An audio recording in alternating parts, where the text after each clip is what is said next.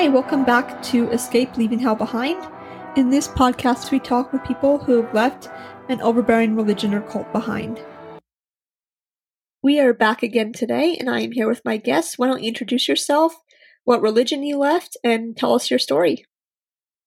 Yeah, my name is Phoenix, and I left the Mormon church about six years ago, eight years ago. Oh, there were a lot of things that made me want to leave the Mormon church.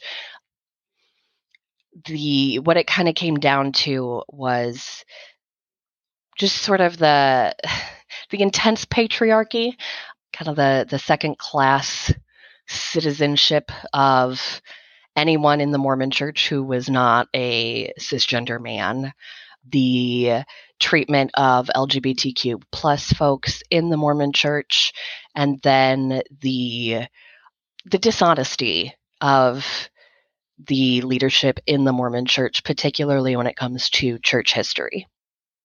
I did. I did. I left in March of 2015.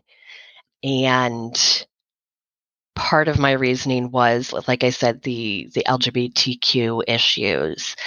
But I still have friends in the church. I have friends in the church who have children who identify as LGBTQ.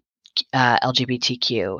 My own children who are not baptized, but their father still claims to be Mormon and takes them to church. And there's that whole aspect of it. And a couple of them are, do identify as part of the queer community. And I was absolutely livid when the, the November 2015 policy happened. Thanks again for joining us today. As always, I want to give special thanks to our sponsor and friend, Corporate Design Solutions, who has generously made it possible for this podcast to be a reality. If anyone is looking for help protecting their digital info, please email Michael at helpdesk at corpdesignsolutions.com.